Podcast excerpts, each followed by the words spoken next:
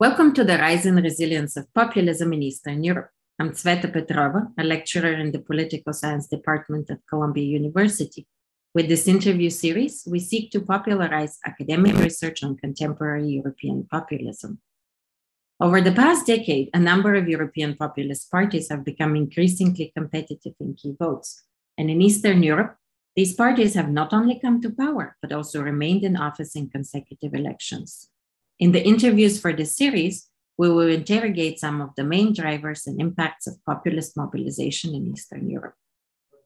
The series is hosted by the European Institute at Columbia and made possible with the support of the Erasmus Plus program of the European Union. The European Commission support for this series does not constitute an endorsement of the contents, which reflect the views of the interviewer and interviewee alone. Today, I'll be interviewing Professor Elżbieta Korolczuk, who is a sociologist working at Södertörn University in Sweden. She also teaches at the Gender Studies Center at Warsaw University and the Institute for Advanced Study in Warsaw. Her research interests include social movement, civil society, and gender. Some of her publications include the books Farewell to the Polish Mother, Rebellious Parents, and Civil Society Revisited. And some of the most recent research projects she has been involved in are focused on developing developing a relational theory of reproductive justice of surrogacy in Baltic, Central, and Eastern Europe, as well as comparing elite composition, reproduction, integration, and contestation in European civil societies. Professor Korolczuk, how are you? Uh, I'm great. Thank you so much. Thank you for having me and inviting me to have this conversation. I'm very excited about this. Welcome to our podcast series. You have just published a co authored book uh, with Agnieszka Graff, and this book is titled Anti Gender Politics in the Populist Moment. Could you please introduce and define for us the populist and the anti gender movements that you're studying? Basically, we're looking at a new wave of mobilization against uh, what uh, activists are calling gender ideology or LGBTQ ideology sometimes which encompasses uh, issues such as reproductive rights, sexual democracy, uh, family policies, issues connected to uh, ch- children, uh, children's education, and so on. So it is quite wide um, um, approach, I would say. And in that sense, it is something new comparing to the usual uh, or the old type of anti feminist uh, mobilizations or anti choice groups uh, and what we observe is the integration of different actors, both internationally and on the national level.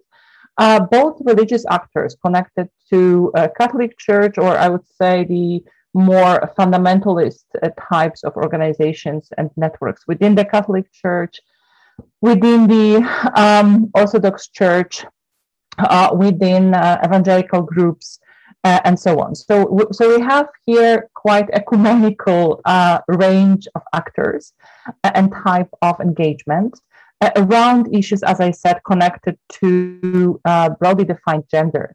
And when I say gender, um, these actors are often uh, often see um, the uh, um, gender studies or gender theory as something that is basically very dangerous to the stability of uh, gender relations uh, or relations between women and men, of course, because they think that uh, believe that this is a binary category.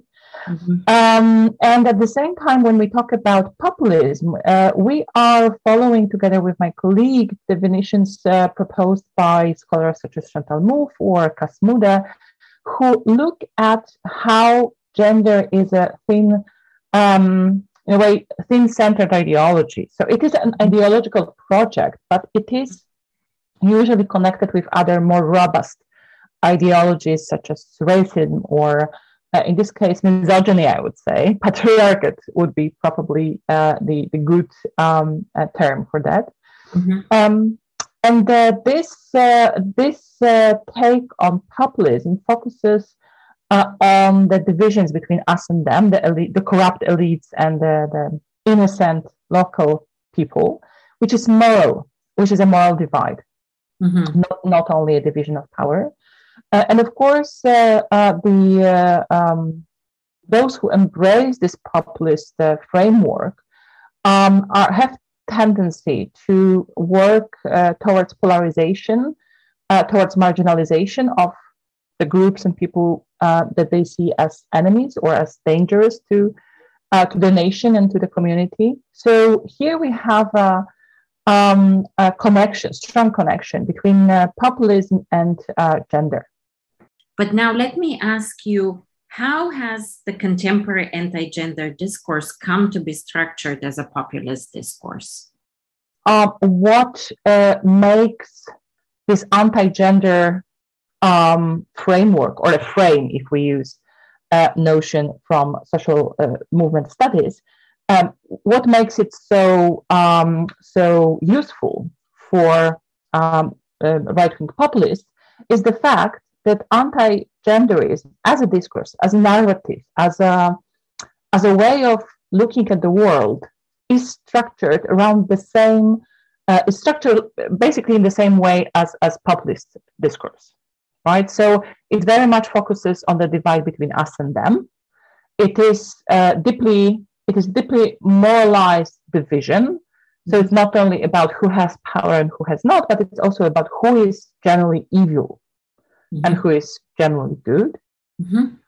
Um, and now, focusing on Poland in specific, why has the term gender become such an important but controversial concept in recent years?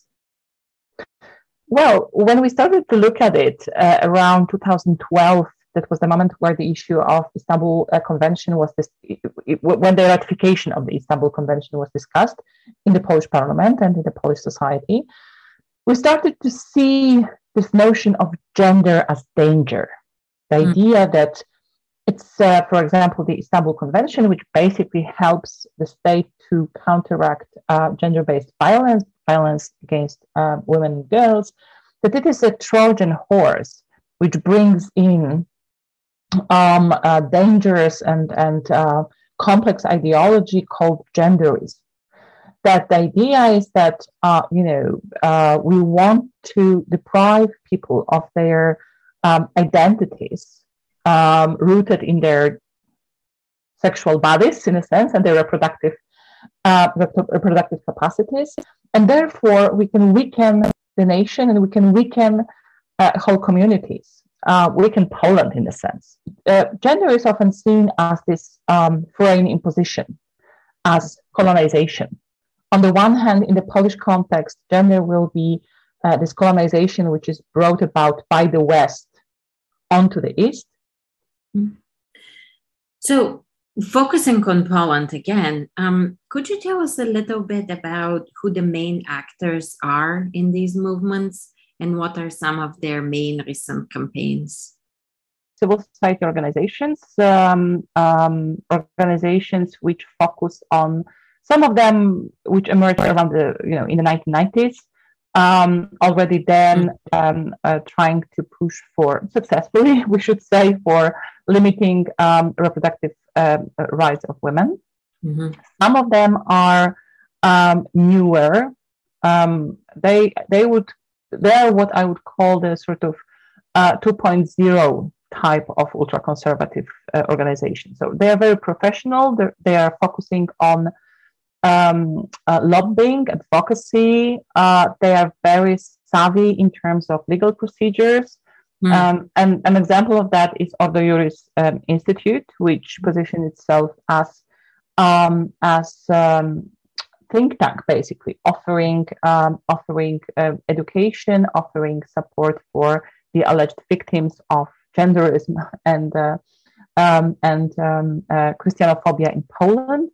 Um, and and they are they have uh, over 40 employees, I think, most of them lawyers, and they are extremely active when it comes to basically suing people whom they think are uh, dangerous in terms of you know this idea of uh, promoting uh, gender ideology.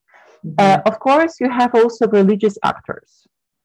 Uh, so you would have certain bishops, or um, in, in, the Polish case, it will be the whole episcopacy, I would say, or mm-hmm. episcopate, um, which uh, which support and promote the idea of uh, genderism as a new form of uh, communism or Nazism.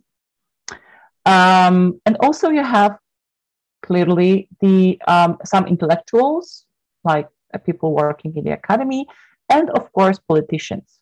And it's quite interesting because at, at the beginning in 2012, it was mostly these uh, fringe right wing parties which mm-hmm. were involved in uh, promoting these ideas.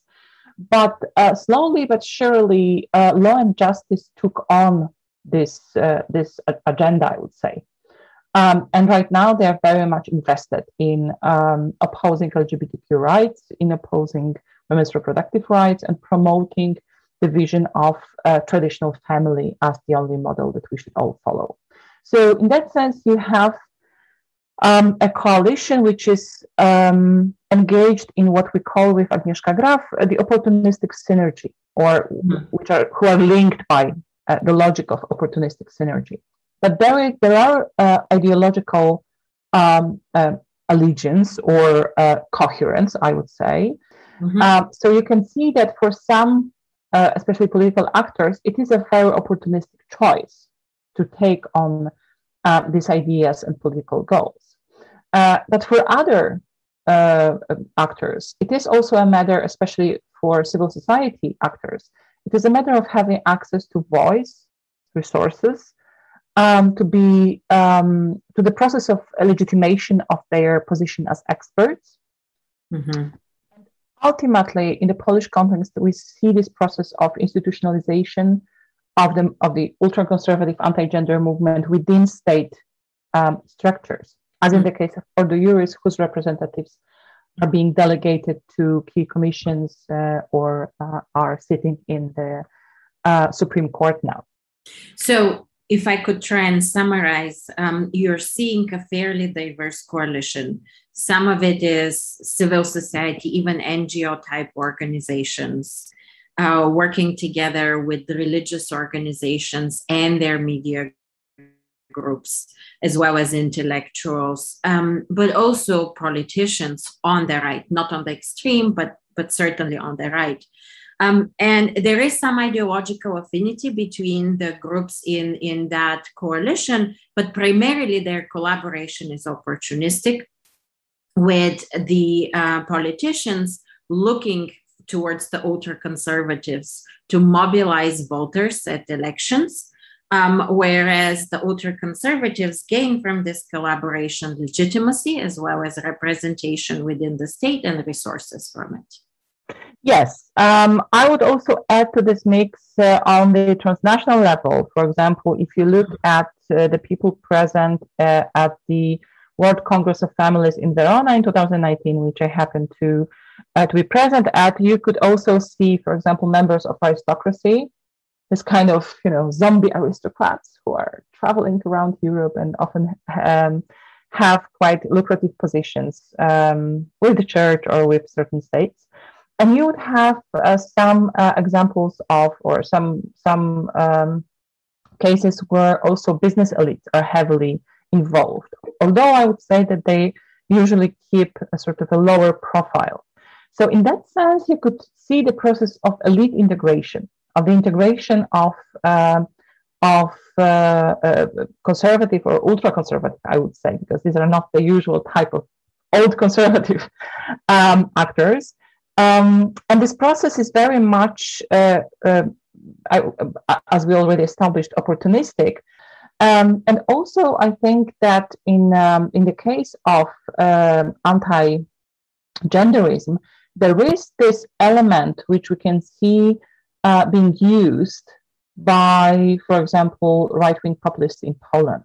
This juxtaposition or this uh, role reversal between uh, perpetrator and uh, and the victim, right? So this, which has been described by this process, which has been described by many scholars, including Ruth Wodak, for example, who talks about if you are able to convince people that those who are vulnerable uh, socially and culturally, the, the, minority groups, are the, the enemies and they are dangerous. They're coming. They're coming here to get us. Mm-hmm. Um, it's very easy to um, justify acts of violence as self defense. Mm-hmm.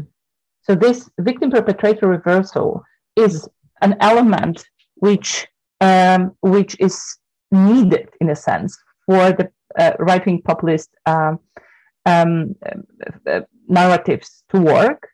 Mm-hmm. And the question is always what happens if, uh, I mean, what you do once you become an elite, like it happened in Poland, right? Where are your enemies? For how long can you blame your predecessors of being the source of social and cultural problems that people encounter? So this notion of um, of gender as an ideology that is uh, you know that is threatening children's uh, healthy development that is threatening families that uh, will enable sexualization of, of young girls and boys um, allows to establish the threat mm-hmm. um, and instigate fear mm-hmm. but also enables to create a very clear uh, por- portrait of uh, portrayal of the uh, of the enemy What's interesting is that in addition to this reversal of the roles of victim and perpetrator that you've just talked about, the discourse around victimhood has another dimension, which is that this coalition of anti gender and populist movements also portrays itself both as a victim but also as a hero. So there is always this ambivalence between being um, being the ones who are enlightened and the ones who are endangered in a sense, right? Being the ones who who um, are in a way elite because we know we have access to knowledge and understanding of the world, but at the same time being um, marginalized and victimized uh, by them, by the others. And I think that um, what uh, what strengthens this um, this um, um, narrative of victimhood in uh, Central Eastern Europe, in Poland, is of course this historical narrative of you know Poland as the martyr of the nations in a sense, right? Mm-hmm. mm-hmm. We have been always the ones who suffered for ourselves, but also for others, for the sake of for the sake of um, Europe's integrity, for example, right? So in that sense, this notion of victimhood has many different layers. Uh, on the one hand, it is the question of individual positioning of specific people. Um, this notion of moral majority, their view or their uh, belief that they are uh, presenting major- majority um, opinions, but they are being victimized by a small but powerful uh, minority. This is something that we can also see um, in case of anti-gender campaigns in Poland. But I think that it's worth to mention two elements here. One is the question of emotions.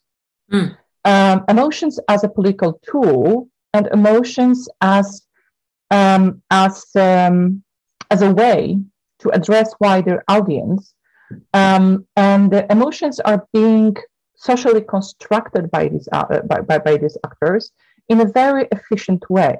And of course, we tend to think about uh, right-wing actors are using uh, uh, uh, as of them we think of them as those who are usually using kind of negative emotions right in quotation marks like fear or anger mm-hmm. but i think that they are very much invested in constructing and promoting um, emotions that can be termed as positive mm-hmm. uh, such as love connection mm-hmm. solidarity mm-hmm. community yeah so what they are, what integrates them, but also which draw, draws people to the movement, is not only um, the fact that it offers a specific type of incentives for the people in, engaged, but also because it creates a sense of community of values, mm-hmm. right? Yeah.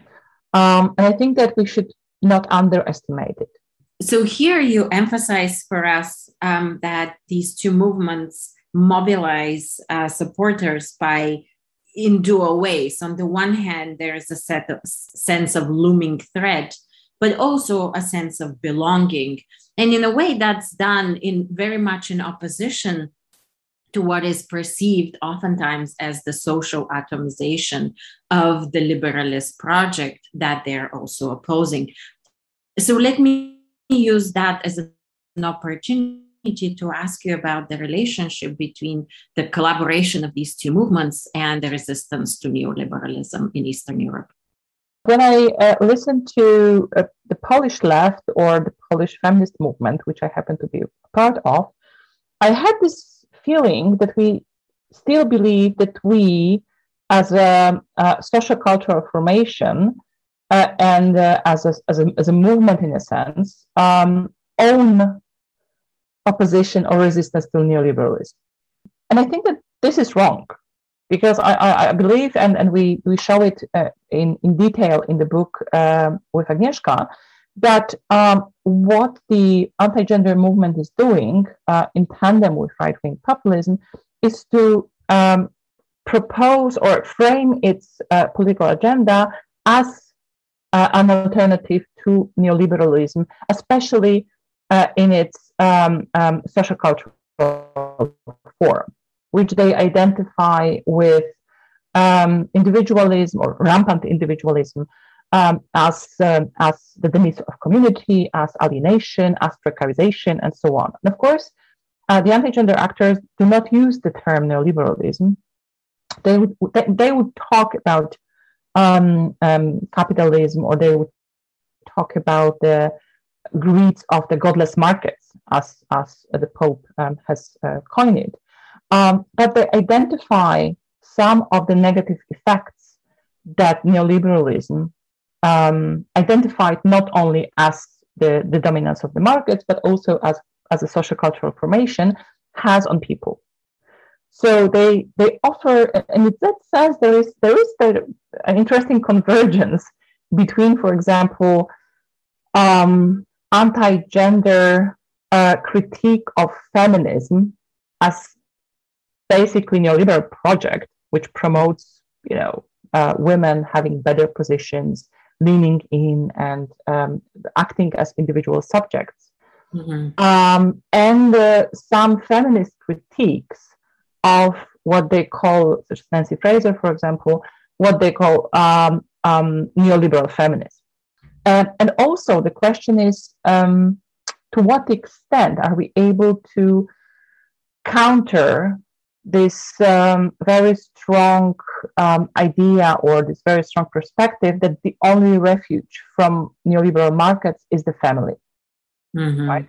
Mm-hmm. Mm-hmm. Or the private sphere, understood as you know me, my my uh, children, my partner, and my my closest family, basically, right? So uh, you you've really discussed this interesting um, reversal um, within the gender movement, within the feminist movement. Um, and the fact that with its emergence, the coalition between the anti gender movement and the populist movement have really, in some ways, appropriated and in other ways added to not just the anti colonialist discourse, but also the anti liberal um, discourse in Eastern Europe. That, that reminds me that this project of opening of Eastern Europe towards market and the outside world was accompanied by a third transition, which is the domestic liberal transition from communism to democracy. Um, and so I wanted to ask you what is the democratic mo- model that is contested by this coalition of the anti-gender and the populist movements? And what is the model of democracy that they put forward to? Because again oftentimes we see them presenting themselves as saviors and rejuvenator of democracy as the voice of the common people and allegedly underrepresented marginalized and abandoned um, groups within the eastern european societies Mm. I think that um, probably the, the illiberal democracy, if something like that exists, would uh, probably be the best term to, to capture it. Because what they are saying and what they are actually doing in countries where they have power, like in, in Poland, uh, is to stick with the um, shell or the shape of democracy. I would say a shell because I don't believe that you can have actual um, uh, working or functioning democracy without values and without norms. But uh, they, they uh, in a way, perpetuate this idea that the uh, democracy, the ideal and practice of democracy rejuvenating, rejuvenated by um, breaking the norms, breaking the, the, the rules of the game, right? for example, with the judiciary. Um, and uh, what they're really opposing is, um, first of all, the idea of check and balances in its many forms in different countries, um, but basically the division of powers and the idea of uh, independence of certain institutions within the state structure. But they also oppose um, uh, the idea of uh, uh the norms or values, such as um, individual or group rights, or minority group rights, actually, because majority has the hegemony here. Mm-hmm. Um, uh, pluralism is something that they are deeply uh, suspicious of.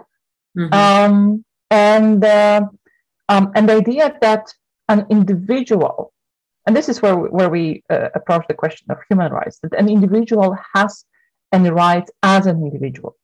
Mm-hmm. And here is a quite interesting um, overlap between the neoliberal uh, vision of citizenship as depend, being dependent on your value to the markets and the vision of citizenship or uh, uh, political belonging within the uh, right-wing populist uh, pract- political practice as being dependent on on your value to the nation. But what they're actually doing is strengthening this project in the sense that um, that once you start dividing people into those who um, are worth less and those who are worth more, um, because of their skin color, because of their gender, because of their reproductive capacity, and so on, uh, you are descending into what is ultimately uh, a fascist project. And I think that this is what is happening in Poland now. So if you believe that um, that you can sacrifice individuals, then it, it ends in suffering of individuals. And at the same time, we have I don't know how many, probably dozens of people who are dying, the refugees and migrants who are dying at the Polish Belarusian borders. Mm-hmm. Um, and they're being based, I mean, they're not dying by accident. They are at mm-hmm. least being allowed to die, or actually they're killed or murdered by both the Belarusian and Polish uh, border patrols. Um, and this is the moment where, where this idea of um, but you can really select people and treat them differently mm. uh, because of their um, legal status or because of their gender or because of the fact that they happen to be pregnant it brings horrible fruits neither the anti-gender nor the populist movement in eastern europe are new to the present. They have something of a history in that region. But i wondered if you could tell us a little bit about how those two came together and what are the specific campaigns where you see that opportunistic synergy developing. I would say that um, I mean, in a way, the the the, the synergic part here um, means that even though both of those uh, trends or those in terms of also organizational forms existed before, because they joined forces, they become much more salient and much more powerful and much more effective. Mm. Right. So only if you add to the mix those elements, uh, you you you have uh, uh those uh, electoral successes and those uh, continuing um, quest for power, as in the case of Poland, for example. So I'm not saying that this formula works everywhere and that it works everywhere in the same way. Um, but I think that it, we could find quite a few analogies between, you know, Trump is in, in the United States and a law and justice rule in, in Poland in, in this respect. Um, but um, I'm also thinking about um, in terms of what is new here, um, I think that um, we we use the term in the in the title of the book, the populist moment. Uh, I think it's quite important that this opportunistic synergy um, has been forged in the moment uh, in, in, in, the in the period of time which uh, is um, uh, ripe with uncertainties, right? Which is really um, as Chantal Mouffe has, has um, uh, termed it, it is a moment where established hierarchies of domination uh, have, are, are, being questioned. by different actors who feel that their uh, demands have not been met. Mm-hmm. Right. So this is the moment where we see an increase in anti-elitism, an increase in uh, in uh, lack of trust or distrust towards democracy, uh, and of course it is very complex. On the one hand, the aftermath of the 2008 um, economic crisis with its ripple effects, a crisis of the European Union as an institution, but also as an, as an idea. Um, um, and all those elements, and of course, you have the transnational context with the changing positions of power with, you know, United States, China, and so on. So, in that sense, there is this sense, deep sense of instability, mm. right? Which make people much more prone to look for quick fixes, for easy solutions. And of course, the anti gender uh, proposition is to come back to what uh, was allegedly working, which is, you know, traditional hierarchies of gender and traditional family. And the right wing populists um, are taking this on to show that they have a solution to the sense of uncertainty and anxieties that uh, that people feel so deeply. And on the top of that, they offer a sense of economic stability as well, mm-hmm. with uh, programs such as 500 plus or the rising the minimum wage and mm-hmm. so on. And it also works in strengthening the connection between the electorate and the politicians, right? Because this is this is a, in a sense in the handout uh, that is connected to specific people who go out there and say, "We gave you this money. We gave you a sense of um, stability in your economic life."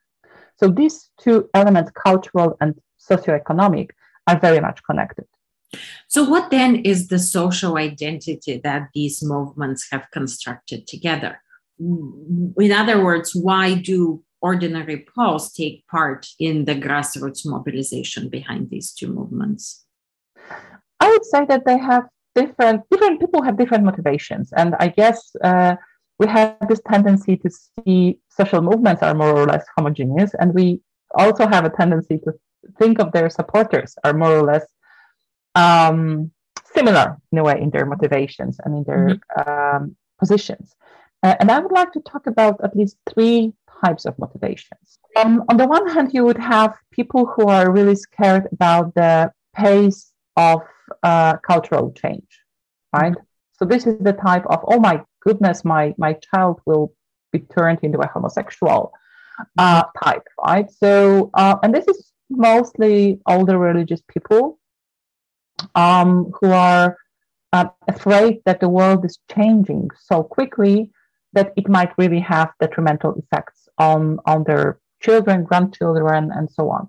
So it is a combination of social conservatism and relig- deep religiousness. And it is, of course, connected to with um, the uh, characteristics such as level of education, age, and so on, the, the access to information, basically. Um, the second group is um, consists of mostly young men, but some older too, um, who are very much uh, losing their uh, their in their view losing their hegemonic position within the society. This sense of of being threatened in their position of, of authority or dominance is connected to a very specific emotional dynamic which um, allows them to support, um, well, violence. Showing weakness in a sense and accepting weakness in others is being structured or framed as something that is imposed on you by political correctness. Mm. Mm. And once you shed this, you can be free to feel hatred you know, be openly racist, for example. And mm. that there is this almost joy in this process of um, becoming free mm. of compassion, love, um, uh, solidarity with, with others, and so on, because this is something that uh, I guess blocks the possibility to um, to actually invite other people into a community of compassionate citizens, right? In the context of violence, such as violence at the borders, Polish or uh, American in this, in this context. Um, and the third group are, I would say, people who are, um, for whom this is part of the very, um, very coherent ideological project. So this would be the leaders, for example, of, uh, of anti-gender organizations. Uh, this would be some of the political leaders who have a very um, anti-modernist vision of society, I would say, and the social structure and power hierarchies. So what they want is to come back to the world which is less equal, which is less uh, less in solidarity with those in need, uh, which is uh, uh not pluralistic, right? Where and this is and this is ideological project basically, and this is the whole package, right? That we want uh, migrants and women and gays to know their place. Mm-hmm. And once we reestablish this clear hierarchy, then we will be able to, to you know, rest in peace in a sense, because then we will have a stable, uh, stable uh, country. So I, I, would really differentiate with, between those three groups in terms of motivations and also their ideological positions. Mm-hmm. So on the uh, mobilized part, you emphasize those who are preoccupied with anxiety and frustration about modernity, as well as wish for a patriarchal social order.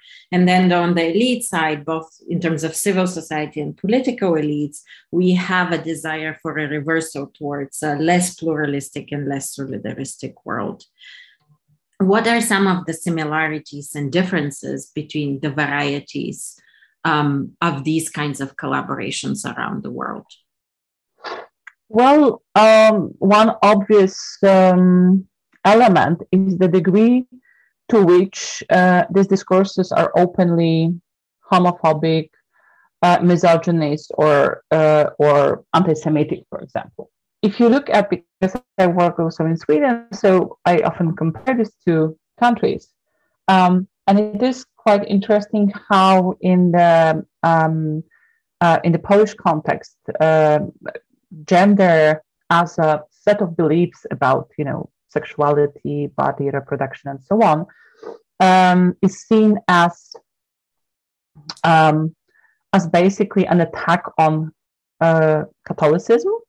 Mm-hmm. Whereas in uh, uh, in Sweden, for example, it is criticized as a form of almost religious cult, the church gender sense, right? Mm-hmm. Mm-hmm. Um, the the second uh, issue would be the level of um, homonationalism or, or feminationalism, right? So th- these two terms re- reflect the ways, the sort of um, strategic ways in which right wing um, actors use um, LGBT rights or women's rights in order to create a sense of division between um, between refugees, migrants, basically Muslim um, people. In, in, the Swedish context, um, I could give an example of um, electoral campaign of Sweden Democrats who use this uh, slogan um, addressing women you should be feeling safe in the city, right? And of course, at face value, it's a basically feminist slogan, right? You should be feeling safe in the city. But in the in the uh, context of anti-migration um, um, rhetorics uh, of Sweden Democrats, it is quite clear that women are not safe in the city because we and allowed, uh, you know, those brown or black men from Africa or um, Asia enter the country. Uh, and it's the same with um, the question of um, homosexuality, right? In the German context, AFD, for example, as we know, had a, um, um, not long ago uh, a leader who was um, a lesbian mother of two, I think. So the idea was that there are those, we are the good Germans who um, who allow people to be themselves. And we have to defend our country from um, from those barbarians from you know other cultural contexts and other religions, of course.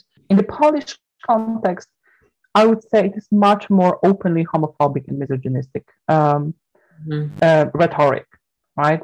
So it's it's not so much that we are the most civilized um, um, West, but in the Polish context, it's mostly, and it, that was visible especially in 2015 um, in the electoral campaign, when there was um, the, the, issue of gender and migration has been connected as uh, as part of the same uh, agenda uh, in a way that the uh, um, feminists or LGBT activists were accused of weakening masculinity or weakening the nation, um, also through abortion, for example. So population um, uh, perspective is, al- is also important here, in order to bring in um, migrants, and that uh, will allegedly result in uh, you know global elites being able to control Polish people because they will deprive they will be deprived of their cultural identity, of their religion, and so on and so forth.